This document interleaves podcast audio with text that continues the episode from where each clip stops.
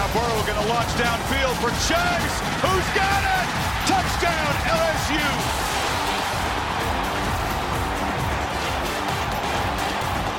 It took a while, but the Bayou Bengals offense says join the party.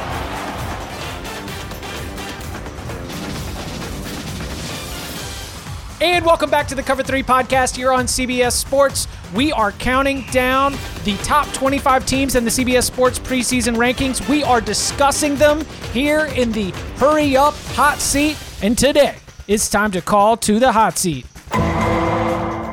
A familiar friend. It's Tom Fornelli. No friendship here as you now have to hold down the hot seat. And Mr. Fornelli, to open things up, we saw the LSU parade last, basically until college football shut down again. Will there be an actual, literal hangover from the national championship season for LSU this fall?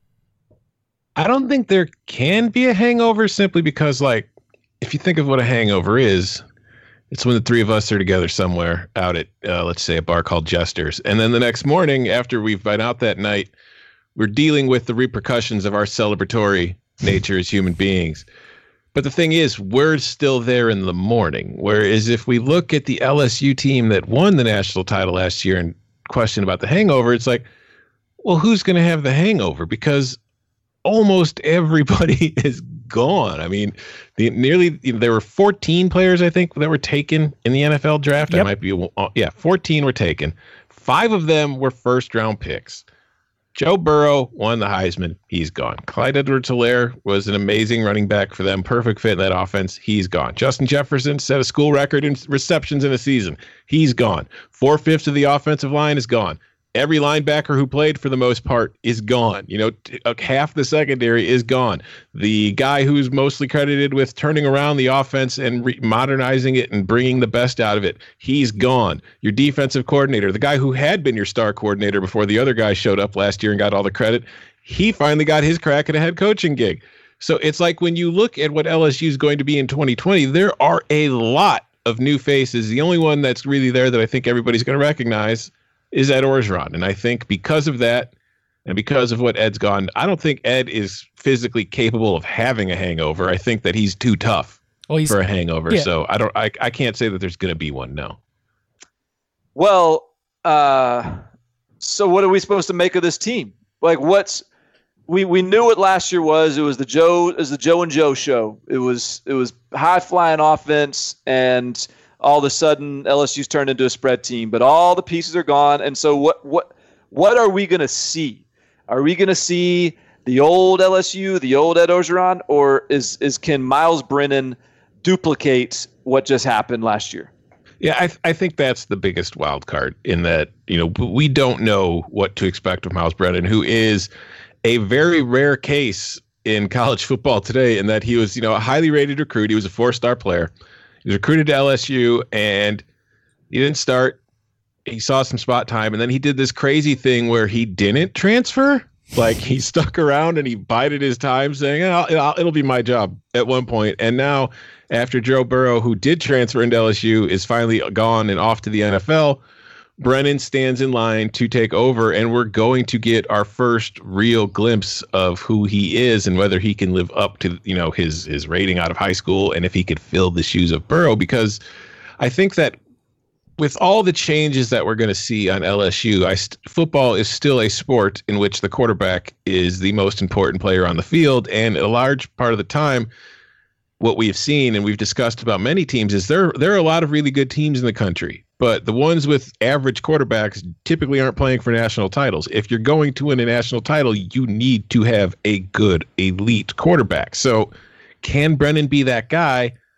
We can't say for sure. I will say that, you know, he's right now as we record this, he's in line to be the starter, but we can't ignore the fact that even though LSU's coaches have all had positive things to say about Brennan and their belief in what he can do for the offense, that doesn't change the fact that they were sniffing around the transfer market over the offseason looking for possible maybe just whether they want to say it was competition or for somebody they felt would offer them more we don't know so i think yeah there's a lot of questions about lsu heading into 2020 i think he's the biggest wild card but all that said we talk a lot about what's left. There is still a lot returning. There is still a lot of talent on this team. Some of it is not are players that haven't really had time in the spotlight yet or full starting roles.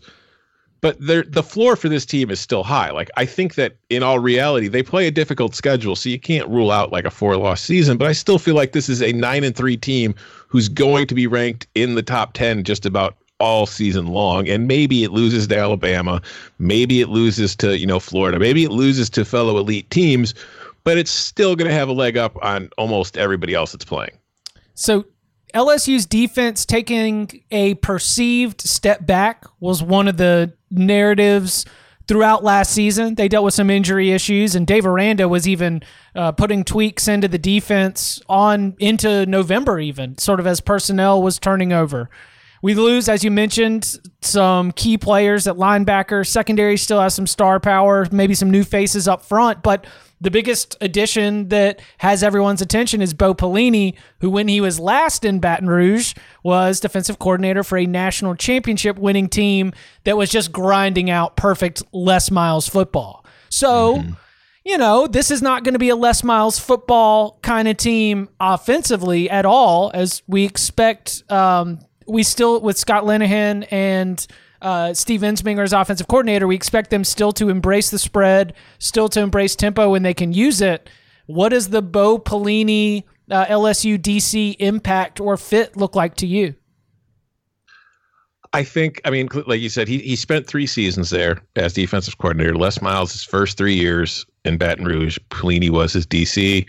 They won the national title in t- 2007. He immediately leaves to take the head coaching job in Nebraska and now all these years later he's back. I, I don't think it's a bad fit. I think that he's familiar with it and I think he knows what he has to do, but I think that he's in a position now that a lot of defensive coordinators are in where, you know, before last year we all you know, Dave Aranda, one of the best defensive coordinators in the country. I don't think that changed. His defensive performance, as far as the raw numbers, changed, but there's an adjustment period going from the style of play that LSU had utilized for all those years beforehand to what they changed last year. And that doesn't just, you know, the numbers show up, but rate wise, they might not be all that different than what they had been the year before, although most a lot of metrics suggested LSU's defense did slip in key areas, but there's that adjustment. You have to adjust to playing a different way and having different goals. Whereas you had a mindset in the years before where it's like, okay, man, we can't give up. Our offense stinks. We cannot afford to make mistakes. If we give up 14 to 20 points, we'll probably safe, but even then we could be in some trouble.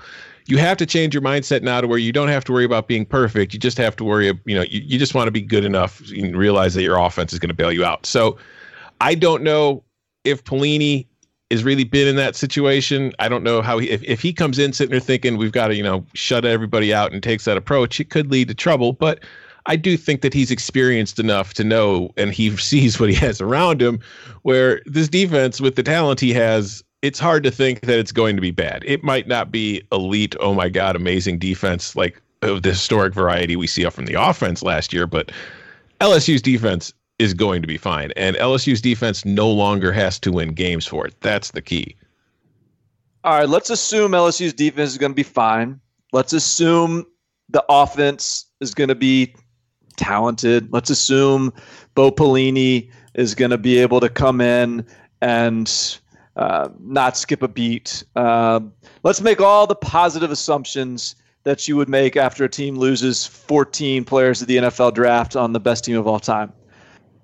Can we really have confidence that LSU is going to have the leadership, the identity without their pass game coordinator and their defensive coordinator and just without the spring and and all the seven on seven opportunities and weight room and workout opportunities to develop the kind of team I don't know bonding for lack of a better word though I hate that word but are they going to have the identity? Are they going to have the leadership to run it back? Because that's that's all of a sudden now the expectation. If they go 8 and 4 that's going to be that's going to be a bitter pill to swallow.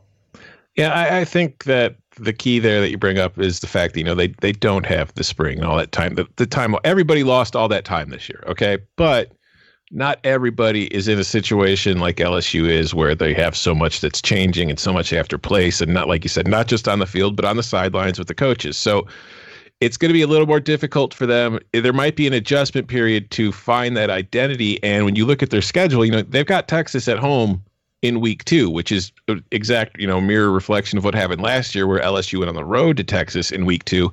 And it's also in that same situation where LSU went to Austin looking to make a point to everybody last year. It's like, hey, we've got this new offense. There's still some skepticism about how serious we are and whether this is going to be effective. And then we saw them in that Texas game, and everybody realized, okay, no, they were serious. This is a real thing. We're probably going to be hearing about this team all season long. This this is a thing. Well, Texas is entering 2020 with that same kind of mindset too, where they know that they have doubters, and they're going to go to Baton Rouge in week two thinking, man we could go shock the world and really deliver a statement about what our intentions are for this season. So, for a team like LSU that has so much to replace and a lot to figure out about itself, that is a tough game for them in the second week of the year. Although I do think that being at home is going to be a huge advantage for them there. But uh, I think if there's a benefit outside of that, though, it's that really the earlier part of the season, the schedule isn't as tough. Like they get Florida in week six but if you look at how their schedule breaks down, those the Texas game and that Florida game on the road, which is its first true road game, those are the, the iffy ones, but that allows them time to kind of get that identity that they don't have, to figure out who they are and what roles they want to fill. And hopefully they're in a situation where when they hit November, which is when things really get difficult, but hopefully if you're LSU, you know what you are, you know what you're trying to do. Everybody has its role. Everybody knows what it's capable of at that point. Because November, man, they start off with Alabama at home, then they get South Carolina at home, which you know isn't a tough game compared to the rest, but it's also senior day for them because their last two games are on the road. They finish at Auburn and at Texas A&M. So when you look at that November schedule, it's like if LSU is sitting there at two losses before then, then it's hard to imagine them getting out of there with it without at least four losses on the season. So it's it's going to be a situation where they're going to need to need they're going to need to use September as that time to figure out what they are and who they are and where they are. And it, that Texas game is kind of a speed bump that could slow that down. But I still think that all in all, they'll they'll be cruising. I would say by mid October and really kind of you know signaling to intent what they're going to be the rest of the season at that point.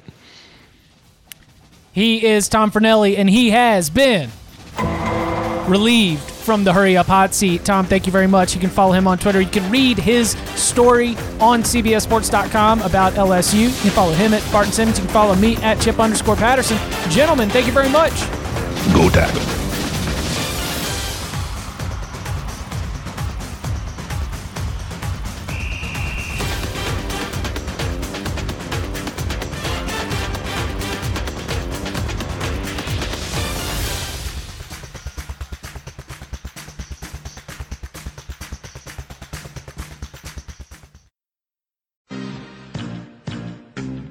Yo, it's two-time Super Bowl champion Bryant McFadden, also known as B-Mac. Mic check, one, two, one, two. And that's Patrick Peterson, a fellow cornerback, my cousin, and now my co-host on the new podcast, All Things Covered, part of the CBS Sports Podcast Network. This season, Pat will go from the football field on Sundays to the studio on Mondays to bring you the perspective of an active player at the top of his game. And the name says it all. Sure, we'll catch up with Pat P on how he and the Cardinals are faring but we'll also talk about other sports, our personal interests, and social issues. Then we'll cover even more with a prominent guest each week. With 17 years of NFL cornerback experience between the two of us, we think you'll enjoy our coverage skills. So download and subscribe now to get weekly episodes released first thing Tuesday morning. All Things Covered is available on Apple Podcasts, Spotify, Stitcher, and wherever else podcasts are found.